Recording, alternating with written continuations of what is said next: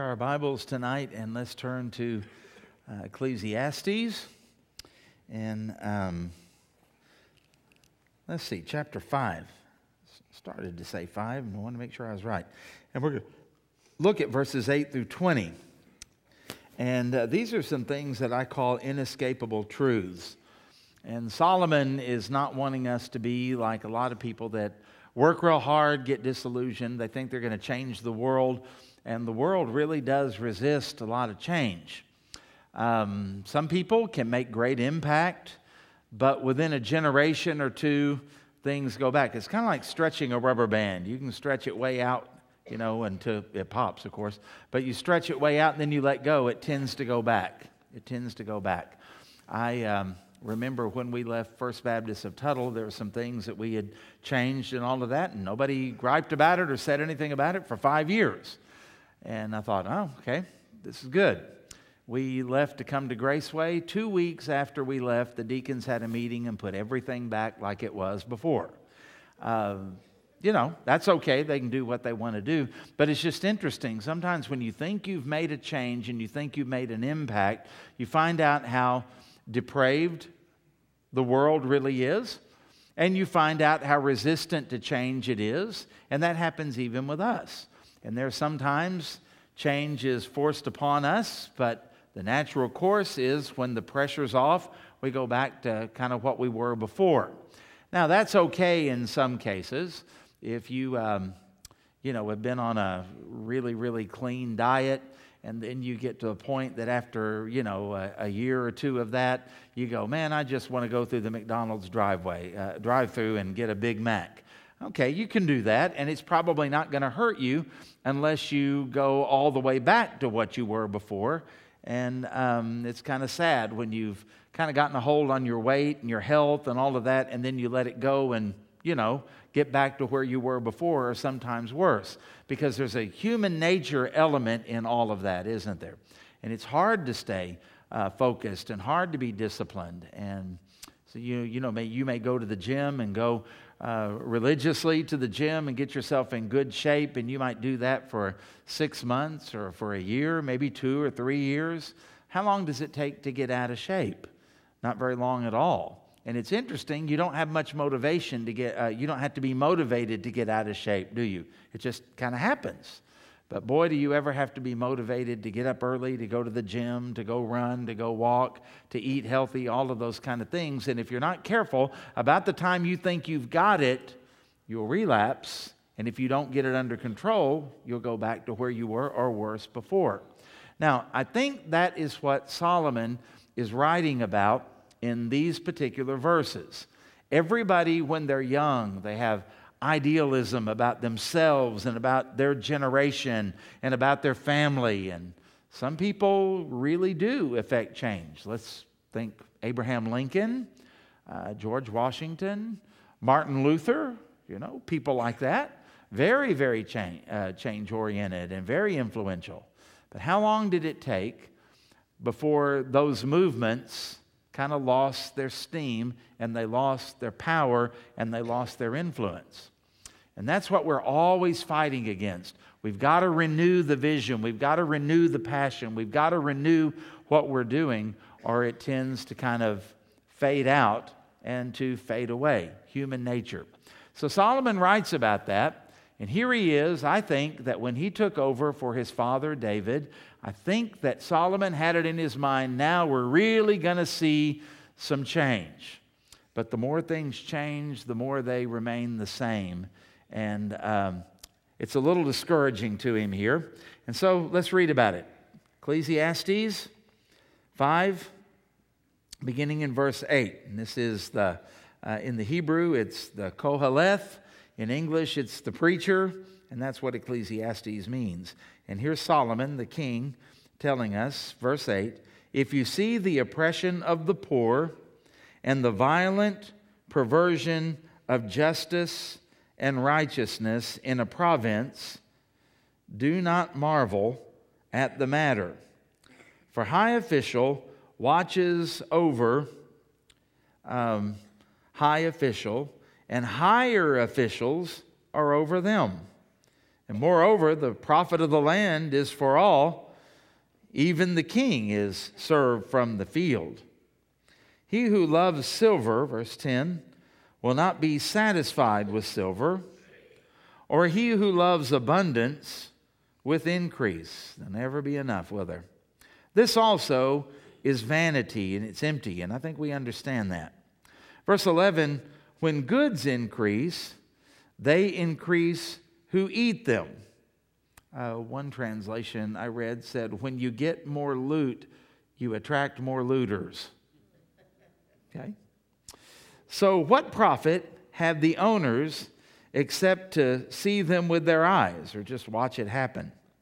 Verse 12 The sleep of a labor, laboring man is sweet because he works so hard, whether he eats little or much. But the abundance of the rich will not permit him to sleep. There is a severe evil which I have seen under the sun riches kept for their owner to his hurt. But those riches perish through misfortune. That may be a risky investment or the turn of the economy or something. You lose it. Now, when he begets a son, there's nothing in his hand. As he came from his mother's womb, naked shall he return to go as he came. And he shall take nothing from his labor, which he may carry away in his hand. You're going to leave it all behind when you die, verse 16. And this also is a severe evil, just exactly as he came, so shall he go. And what profit has he who has labored for the wind? All his days he also eats in darkness, and he has much sorrow and sickness and anger. Here is what I have seen it is good and fitting for one to eat and drink and to enjoy the good of all his labor in which he toils under the sun all the days of his life which God has given him, for it is his heritage. As for every man to whom God has given riches and wealth, in other words, there's no sin in those things, and given him power to eat of it, to receive his heritage and rejoice in his labor, this is the gift of God. For he will not dwell unduly on the days of his life. In other words, he doesn't brood over the past and have a lot of remorse because God keeps him, this is interesting, busy with the joy of his heart. Wouldn't it be nice to be kept busy with joy instead of having all the idle time to think and to regret and to have your mind wander and all of that, but have God bless you and so fill you with joy that you're busy with the joy of the Lord. Well, the joy of the Lord is your strength, Nehemiah says. To be strong and to finish well and to finish with a shout of joy in your life instead of the shout of despair. So Solomon seems to be saying that no matter how hard you work, no matter how much you acquire, no matter how big your influence may grow, when you die, it's all going to be over. And when you die, you're going to go out the way you came. And Solomon says that as if that's negative. Solomon says that as if that's reason to kind of be depressed and to kind of despair. He calls it chasing after the wind. But I would uh, say maybe, maybe it's more positive than we might think. Maybe it's something that we need to learn and we need to make sure that when we pass off of the scene, we leave something behind. Well, truth of the matter is, whenever you and I pass off the scene, we're going to leave everything behind, aren't we? But are we leaving people to replace us? Have we discipled? Have we trained anyone? Because whatever you put in your bank account, remember in another uh, part of Ecclesiastes we read, you work hard, you acquire things, and then you leave them behind for a fool. Uh, there's something more important than just leaving behind a big bank account or houses or lands or something like that. Are you leaving someone behind who can take up what you've worked so hard for? And it may be that you believe in a certain cause and you pour your life and your soul into it, but if you don't train someone, to take your place when you're gone, it's kind of a foolish thing to do. I've heard a story one time years ago about a king who had a, a jester, you know, comical little silly guy. And uh, he told the jester, I've got this little silver wand and I want you to take it. The jester said, Why? And he said, I want you to travel the length and breadth of my kingdom. And when you find someone who is a bigger fool than you, give them this wand.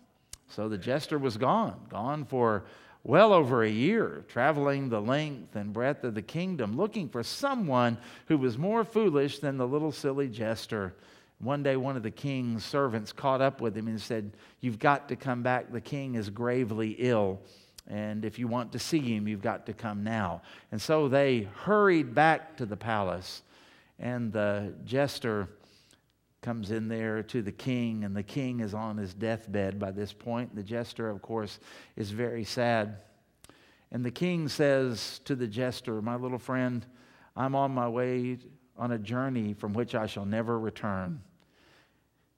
The jester said, Did you know about this journey? And the king said, Yes, it's a journey everyone must take. And the jester said, Did you prepare for this journey? And the king said, No, my friend, sadly, I did not. And with a tear in his eye, the jester handed him the wand and said, Then you, sire, are the biggest fool in the kingdom. That seems to be the tone of what I'm reading here. We can work and work and acquire a lot of things that we leave behind that no one's going to care about. Your heirs will sell the land or the house, things will deteriorate, money will be distributed. It'll be broken down into smaller chunks than what you had, depending on how many heirs you have. And depending on what they do with it, it may be gone in a very short period of time. We've certainly seen that kind of thing happen. There may be squabbles and fights over your possessions and over the money and a lot of ugly things that you really would not like to think about, but they happen. Trust me, I've seen more than my share of those kind of things dealing with families after a loved one, especially a parent or a grandparent, passes on. Well, you can work real hard to leave things that are just going to cause trouble and heartache or that are going to end up just like chasing after the wind. But I think as we read these verses, it ought to take the New Testament believer back to 2 Timothy chapter 2 verse 2. And Paul said to Timothy, "The things you have learned from me, commit these to faithful believers who will be able to teach others also." And you find that in the Christian life, our investments are supposed to be more in people than they are in anything else. There's nothing wrong, again, with having money and having houses and lands. God sometimes gives it, and uh, that's fine. But leaving that behind may or may not be the best thing. It's what you put into people. What have you put into your children? What have you put into your grandchildren? What have you put into faithful people in the church. You know, we can waste our time trying to pass on things to people who don't give a rip, people who don't care, people who are just going to waste it. Paul told Timothy, put it in the lives of faithful men, faithful people, faithful believers who are going to take it and do something with it and will teach others. So you have in 2 Timothy 2 2 those four generations. There's Paul, the things you have received from me, commit to faithful men. That's to Timothy. The faithful men are generation number three that Timothy teaches. And then the other ones who will be able to teach others also. Four generations. Boy, that covers a large span of time. That covers a large span of influence and it keeps it going. And one of the things that is amazing about the early church is the movement did not die. Now, some movements within the church have died, and there are people that I could name that were very famous in their time that you would have no idea who I was talking about. And uh, the same thing is true in history. There are people that they build statues to that we look at and we go, Who in the world is that? And then we read their name. Well, what did he do? What did she do? And there are movements that come and go. And some of them are very effective, and some of them uh, help, and some of them make a difference. But later on, we don't really know the history of it. We don't know what happened. And I think it's sad that as a nation, we're kind of losing our grasp of our own history, the good as well as the bad, because you can learn from the bad. But uh, Solomon says, what, What's it all for and what's it all about? Especially when you pour your life into your work and into causes and into all of those things, the projects that Solomon went to, you wear yourself out, you break down your health, and in the end, what happens? You die and you leave it all behind and it deteriorates. And Saul, uh, Solomon seems to be saying this you know, a person who can go to bed and sleep at night after a hard day's work, whether they had a steak dinner or whether they ate beans, they sleep at night and they enjoy their life. They enjoy a relationship with their wife. They enjoy a relationship with their children. They enjoy the relationship they have with their grandchildren and they say, Man, life is good. He said, That's better than being the king of the world, the king of Israel. It's better than having all of the money that you could ever amass and filling your life with it because that's really worth something. Now, he's really not knocking ambition or stewardship or any of those kind of things. He's just saying, Get your priorities and your values in order because there are some things that we're going to go through, hopefully very quickly, that I don't care who you are and I don't care what you do and I don't care how much money you have, you're not going to change them because they are part of living in a cursed and fallen world.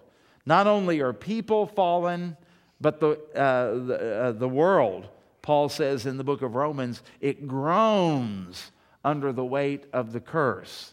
Well, one day that's all going to be done away with, but in the meantime, we've got to face some undeniable realities. And the first one is, is simply this there is no perfect government. If you are putting your hope in princes, we saw that uh, Wednesday night in the psalm we looked at. Don't put your hope in princes or any son of Adam because they can't pull it off, they can't do it. I think maybe by this point in our president's term, I wonder if he is willing to admit that a lot of the things he campaigned on and said, oh, it doesn't matter, I will just get it done. Well, he's gotten some things done. But there are certain things that he hasn't been able to get done. Why? Because he, like it or not, he's just a human. And there's bureaucracy, and there is red tape, and there is corruption in our government. Is that a shock? You know what Solomon would say? What's new? What's new? Well, this is the worst it's ever been. Solomon would go, You're delusional. It's been this way in every government, in every situation. You have sinners that are kings, you have sinners that are governors, you have sinners that are officers in the military, you have sinners from the top to the bottom. And that's why he says, when you see oppression, don't marvel. There's never going to be a just society without oppression until King Jesus returns to rule and reign on the earth. There's not going to be any peace. There's not going to be any real justice until Jesus is sitting on the throne. Now, the longer I live, there's more and more a part of me that says, Even so, come, Lord Jesus when I was young, there was a lot of things that I thought, well, I'd really like to experience A, B, C, and D and all of that before the Lord comes back. But the older I get, the more I look at that and say, what a lousy trade. I want the Lord to come back. I'm ready, in some ways, more ready than ever, and I suppose as time goes by, that'll increase, hopefully. Ready to go to heaven sometimes ready to see the Lord return and the rapture to take us out of here and to take us to a place where we never have to put up with all of the junk and the hurt and the problems that go on in life. And I think sometimes there are people who have an illusion. It may be an honorable illusion, but it's an illusion that we're going to fix these things. Church is going to be different more effective, more powerful, and all of that. How long do those movements last? They come and they go. There's an ebb and a flow to all of those kind of things. You can't recreate them, you can't manufacture them, and you can't hold on to them. They come and they go like the tide in the ocean. Revival comes and revival goes. There's an ebb and flow in all of that. When we think about political movements, you look around and you see that in a two party system, you know. The Republicans sometimes have their day, and the Democrats sometimes have their day. And we can't control any of that kind of stuff. It's really strange how fickle we are. There are political parties that once were the, you know, the, the salvation of the country. How many of you are registered in the Whig Party? They go. They come and they go. Democracies rise and they fall. Kingdoms rise and they fall. Dictatorships arise and then they fall. Things like communism rises and then it, then it falls and it kind of goes out of fashion. A lot of things happen like that, and Solomon said there's going to be oppression. And, and, and the way that he talks in those verses, I think we could sum it up in 21st century English because there are too many layers of government, and there are bureaucracies and red tapes and briberies and corruptions and people that are politically motivated to even stop something that is good. I'm convinced in our country today there are people that would stop something they actually believe in if it will hurt their political enemy. Well, what does that get us? Nothing. And we look at that and say, oh, I just can't believe the world that we live in. And here we find this ancient writing from this ancient king that says, What are you so surprised about? This is human nature. This is the way that it is, and you should not be surprised by oppression and a lack of judgment and those kind of things. Well, we might look and we say, well, look at all the progress we've made. You know, think about the way our country used to be with slavery and then with discrimination and Jim Crow laws and all that. Look, look how far we've come. And I would agree that's a good thing. It's a very good thing. Very good thing. But at the same time, with all of that, how much poverty still exists? Addictions don't seem to go away, do they? Like the thing we watched with Paul Harvey, they go from one thing to another. Got an opioid crisis now, along with illegal drugs. Now we've got that, and then we've got alcoholism and all this kind of stuff. Now they're telling us that even vaping is bad for you. Boy, we can't win for losing, can we? It's amazing how that happens. And in the midst of all of this, have you ever heard of sex trafficking? Children and others being kidnapped. And what is that? It's called slavery, it's called oppression. And we just can't figure it out. Well, we'll declare it illegal. Wake up. Criminals never obey the law, right? That's why I get kind of tickled when they say, we'll pass gun laws. Criminals don't obey laws anyway. What are you talking about? It's not like they walk up to rob you and they see a sign, no guns, and they go, well, let's go find another place. They don't obey the law. And that's true with whatever law. When they say you can't legislate morality, I think it's right for the government to take a stand on morality. But until you change the human heart, there's always going to be someone that breaks the law, and oppression is part of that. And so slavery still exists, maybe not in a, in a, a, legal, institutionalized form, but it's still here, and it's not just in America either. We didn't invent it, it doesn't stop. Uh, start with us or end with us. You can go to nearly any culture in any period of history and you're going to find the same things. Why? It's a heart problem, isn't it? It's a heart problem. And so when we look around and we say, we're going to end oppression and we're going to speak out against it, well, that's fine. Do that. Do that. I urge you to speak up. And I think the Bible demands that we speak up, and being salt and light demands that we do something. How can we just sit back and not do anything about the evil that we see? But at the same time, don't get discouraged when just because you said something, it doesn't stop it. You can't even do that on a schoolyard with bullying, can you? It happens, it's a part of life. And Solomon says that's just an inescapable truth. As long as there are sinners walking on earth, there's going to be oppression of other people. Now, the second thing I notice that he talks about in verse 9 the profit of the land is for all. Uh, different translations say different things there, but I think this captures it pretty good. Uh, everybody is interested in the profit that comes from taxes or from the harvest or from manufacturing or from investments. Everybody's interested. In fact, the main reason that we have gambling so prevalent in Oklahoma is because the state figured out they could make money off of it.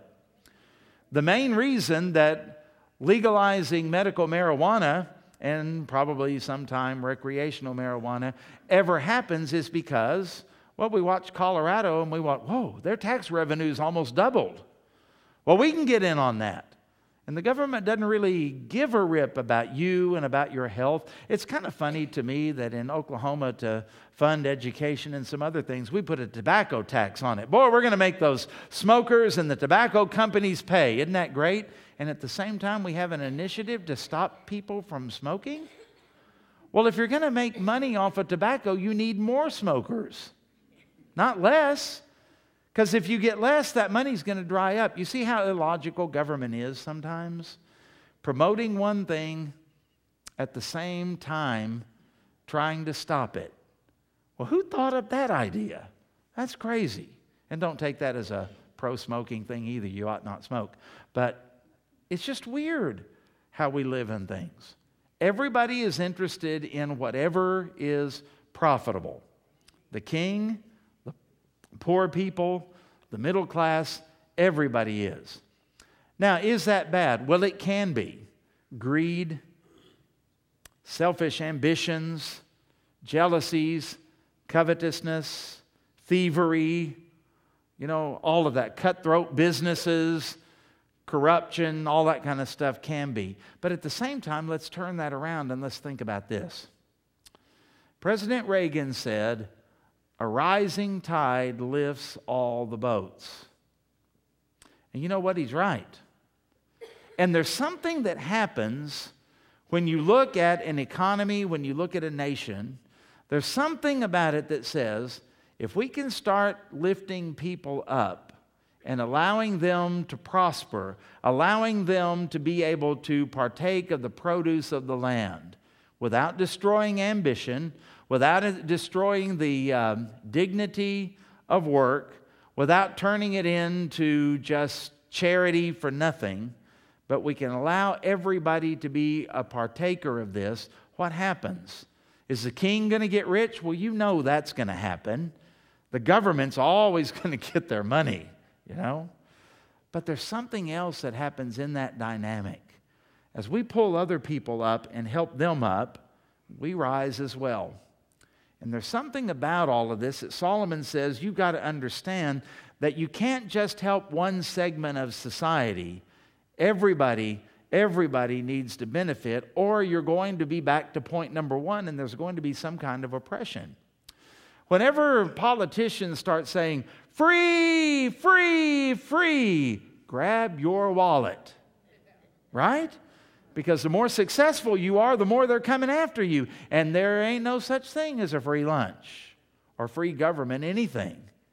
And when are we going to understand that, oh, the government paid for this? The government has no money.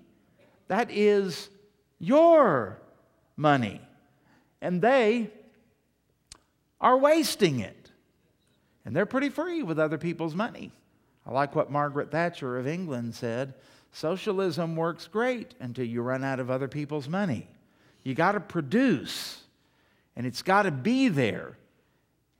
And when everything becomes free, and we do it to say, oh, we're going to soak the rich in order to help the poor, well, the rising tide is what lifts everybody up, rich and poor.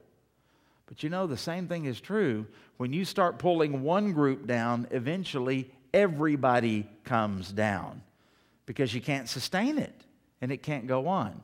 And so Solomon is saying the king, as well as the worker, the good, the bad, the rich, the poor, they all are gaining from the profit of the land. And if you're going to stop them from getting it, eventually nobody is going to get it. You stifle everything. That is an undeniable truth of life. Remember that when you vote for people. Remember that when politicians make you promises that they cannot explain. Remember that when they say, we're just going to do it, we're just going to get it done, and they have no idea what's going to happen and how it's going to happen. Remember that. And whenever they start saying, well, we're going to have uh, pit one class against another or one race against another or any of those kind of things, remember that ends up coming back to bite everybody. It's when we lift up all and when we work together unified, things begin to happen. Things begin to happen. A rising tide will lift all of the boats. And Solomon seems to be affirming that in those verses. Number three, here's another inescapable truth acquisition is not equal to satisfaction or peace. Now, I remember when I was a senior in high school, there was this girl in my class. She had a brand new 1978 Cougar. Some of you remember those? Oh man, it was a nice car. Nice car. And they had a huge boat. They would go to the lake and they would do that. And they had a lake house and all of those things. And I was telling my mom about it. Man, I wish we had some of that kind of stuff. And my mom looked at me and she goes, Oh, they're probably not happy. And she was kind of joking. But you know what Solomon would say? That could be true, couldn't it? Now, it could be that they were as happy as a, you know, a pig in slop. Right? Could be. Not all rich people are mean, greedy. Not all rich people are miserable, but a lot of them are, aren't they? A lot of them are. And uh, what is the difference between those who can be uh, sometimes fabulously rich and happy? I think it comes down to their heart before the Lord if they're right with God and God can entrust them with riches and they're generous with those kind of things, I think you'll find that they overall are pretty happy. But what about the people who put their trust in riches? Remember, we're cautioned not to trust in uncertain riches because Solomon is going to tell us. As we uh, even get down to the next point, you know, the, those things don't last forever. There are all kinds of ways to gain money, and there are all kinds of ways to lose money, right? And so when we look at this uh, uh, in verse 10, uh, he who loves silver will not be satisfied with silver. Well, you would think they would be. I mean, if I love classic cars, wouldn't I be satisfied with a whole garage full of classic cars? If I love, uh, you know, Chinese restaurants, wouldn't I be satisfied if I owned about 10 or 20 of them? Uh, well, you'd like to think so. And contentment is that thing that's kind of like chasing the rainbow. We all think we'll be the one that'll be different, we'll be the one that'll be content on things. But you know, it's human nature to never be content. And to try to separate that from good, God honoring ambition, there's a fine line between that and just depraved human greed, isn't there?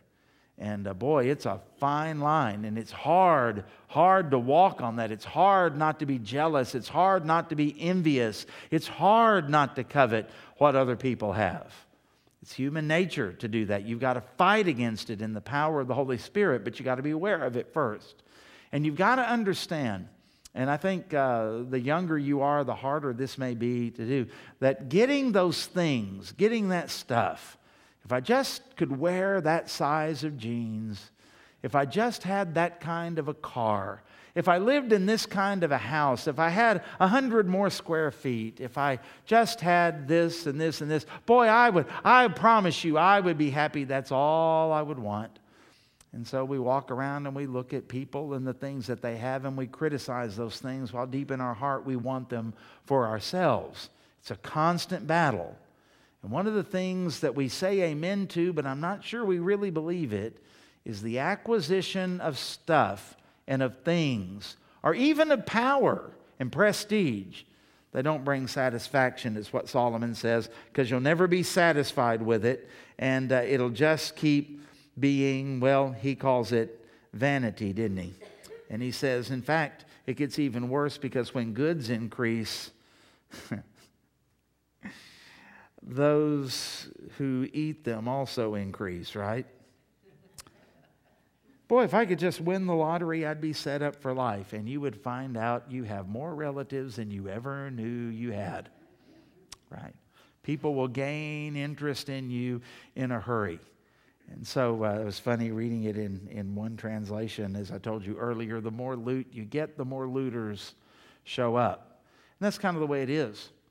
And so he, he goes on down to the next point, and he tells us number four, inescapable truth of life. Anything gained will be lost. Not might be, you're going to lose it. You're going to lose it. You're going to do something stupid and lose it. You're going to get out of the will of God and lose it. Or you're going to die and lose it. And the statistics are still pretty good. 100% of the people die, don't they? And you're going to leave it all behind. And so Solomon says, I amassed all of this stuff. And he said, You know what? Basically, verse 13 is going, This really stinks. Riches kept for their owner are to his hurt. But those riches perish through misfortune. Misfortune. What could happen that would be a misfortune for the rich? Well, I guess the stock market could crash. I guess banks could fail. I guess someone could break into your home and rob everything that you've got. And uh, I guess maybe you could make, I know you would never do this, but have you ever heard of anybody that made a bad investment? You ever heard of anybody that somebody told them, if you'll just buy stock, hey, there's always, there's always going to be a need for buggy whips. and you put all of your fortune in that. Oh, it's going to be good. And uh, boy, you curse Henry Ford to this day, don't you? Happens. A lot of rich people go up and down. You know, Boone Pickens, with all of his billions, I think he was bankrupt about twice in doing all of that because it comes and it goes. Some things pay off, some things don't. Some things work, some things don't. Things can change. We just don't know. And uh, there's nothing wrong with investing in the stock market. It's not, you know, it seems kind of risky, but it's a little different than gambling. In gambling, in order for me to win, you have to lose. It's covetousness. Okay? Uh, in the stock market, we can all invest in it and we can all win and we can all do well. It's a little bit different, uh, but there is risk involved. And risk is involved in life and risk is involved in investing. And sometimes you do some boneheaded things that you look back and go, Boy, I wish I'd never done that. Well, the problem is we don't know the future, things happen.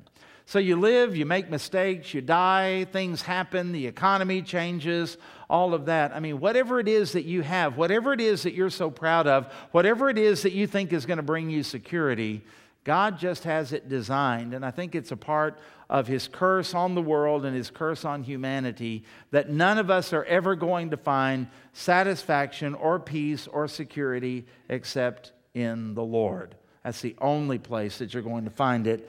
Uh, you're going to find it in His Word because you're going to lose everything that you've got, every single thing that you've got your clothes, your automobiles, your money, your investments. You're going to leave it all behind one of these days. And He just goes on to tell us you're going to leave the way you came. You're going to leave the way you came, and that's going to be with nothing. And uh, are you ready for that? Because He says that. Uh, you know, when you, when you think about there's nothing you get from your labor which you can carry away at death in your hand. And he said, and that just stinks. Because just exactly, exactly as he came, so shall he go. Now you better be ready for that. What profit has he who labored for the wind? And that's why we need to be careful. I don't want to labor for the wind. I want to leave something behind that is a whole lot more than money. I want to leave behind a good legacy in my children and in my grandchildren. I want to leave behind a good, honorable legacy for you, the faithful members of our church. I don't want to die and then have you find out things about me after I've gone that make you hang your head in shame. Have you ever heard of those kind of things happening? Sometimes someone dies and, oh, my dad was such a great man, and then you find his stash of whatever. Then you find other things that happen that you didn't know about. Happen sometimes. DNA test, and all of a sudden you find out you have a half brother or a half sister. Are you kidding me? I didn't know that about my dad or whomever it might be. I don't want to die and leave that kind of legacy behind. I want to leave behind, and I want you to do this as well. I want to leave behind a legacy of people that are walking with God, people that have the truth of God's word invested in their life, people that know love, and people that know compassion and mercy and faithfulness, people that walk in truth. John put it this way I have no greater joy than to hear that my children walk in the truth. I mean, really, really, is there anything better than that when it's all said and done?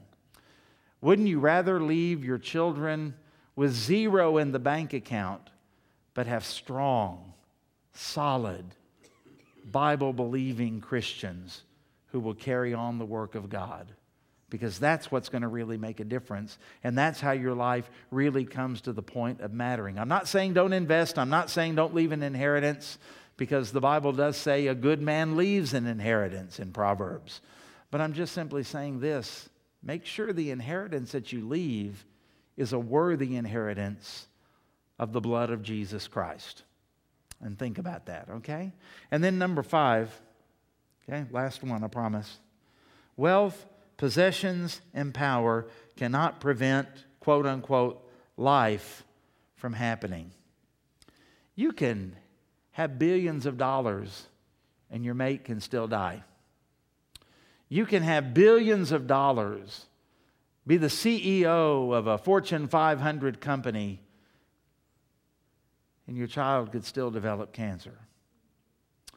You can have political power and still have your son or daughter killed in combat or terrorism or any number of things like that. In fact, you could be the richest person in Oklahoma and your child could still be kidnapped, hit by a car. Those kind of things happen. You notice what Solomon says? For all his days, he also eats in darkness, and he has much sorrow and sickness and anger. Because a lot of people, you would be surprised, end up like Solomon, where they say, I worked, I accumulated, I had everything the world said I needed to be successful. And what did it get me?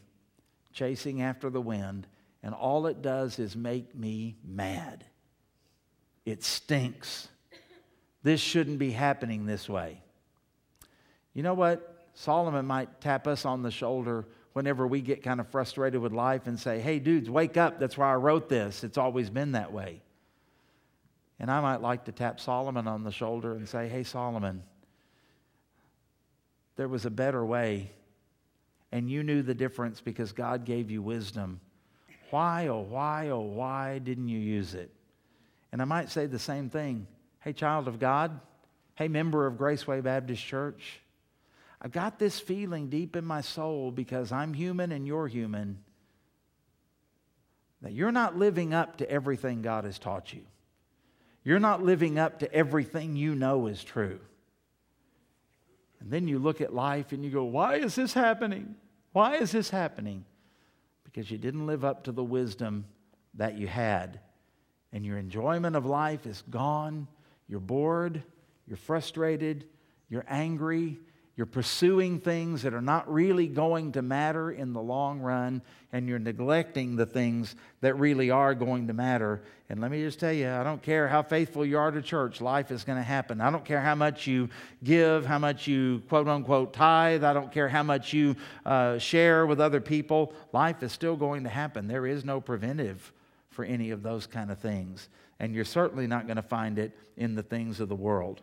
So here's the conclusion all of life is a stewardship to be enjoyed and to share. God's not against you enjoying life, He wants you to. But be generous as you do it.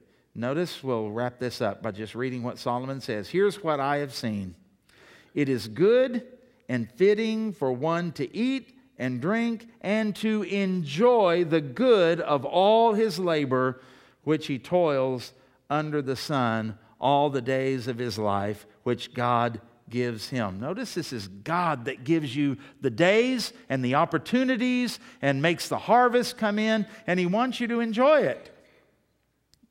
For it is his heritage. This is from God. We're stewards. Verse 19 As for every man to whom God has given riches and wealth, God can give you riches. God can give you wealth. That's what it says. And given him power.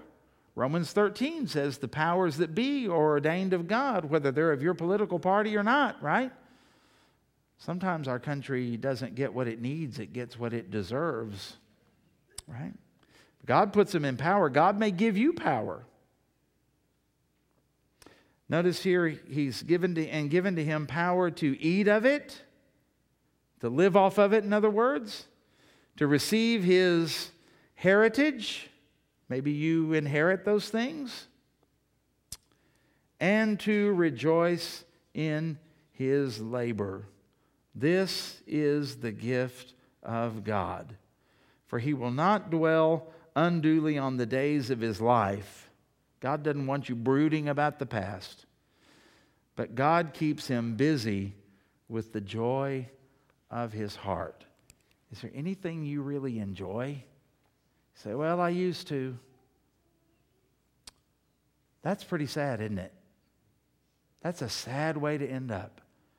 And as the years and the decades go by, I think your joy should actually increase. But for so many people, it doesn't.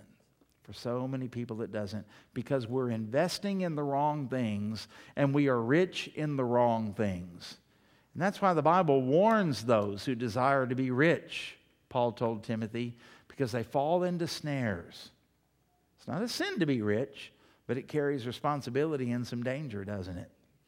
And the Bible also says that the most important thing is not to be rich in your 401k, but to be rich toward God and generous, doing good works. So we all could do better at all of that. And that's what brings the flavor. That's what brings the seasoning. That's what brings the spice into life. May we learn from Solomon and realize that these things we've talked about tonight are true. They will always be true, and they will be true long after we're gone. Let's invest in the right things. And let's ask God to give us the privilege to really enjoy our life, to really enjoy our family, to really enjoy the things that He has given us, and do it for the glory of God. Wouldn't that be great? And all God's people said, Amen. Father, we close tonight by saying, Forgive us. Because we've fallen for the American dream instead of the pursuit of God, the pursuit of holiness.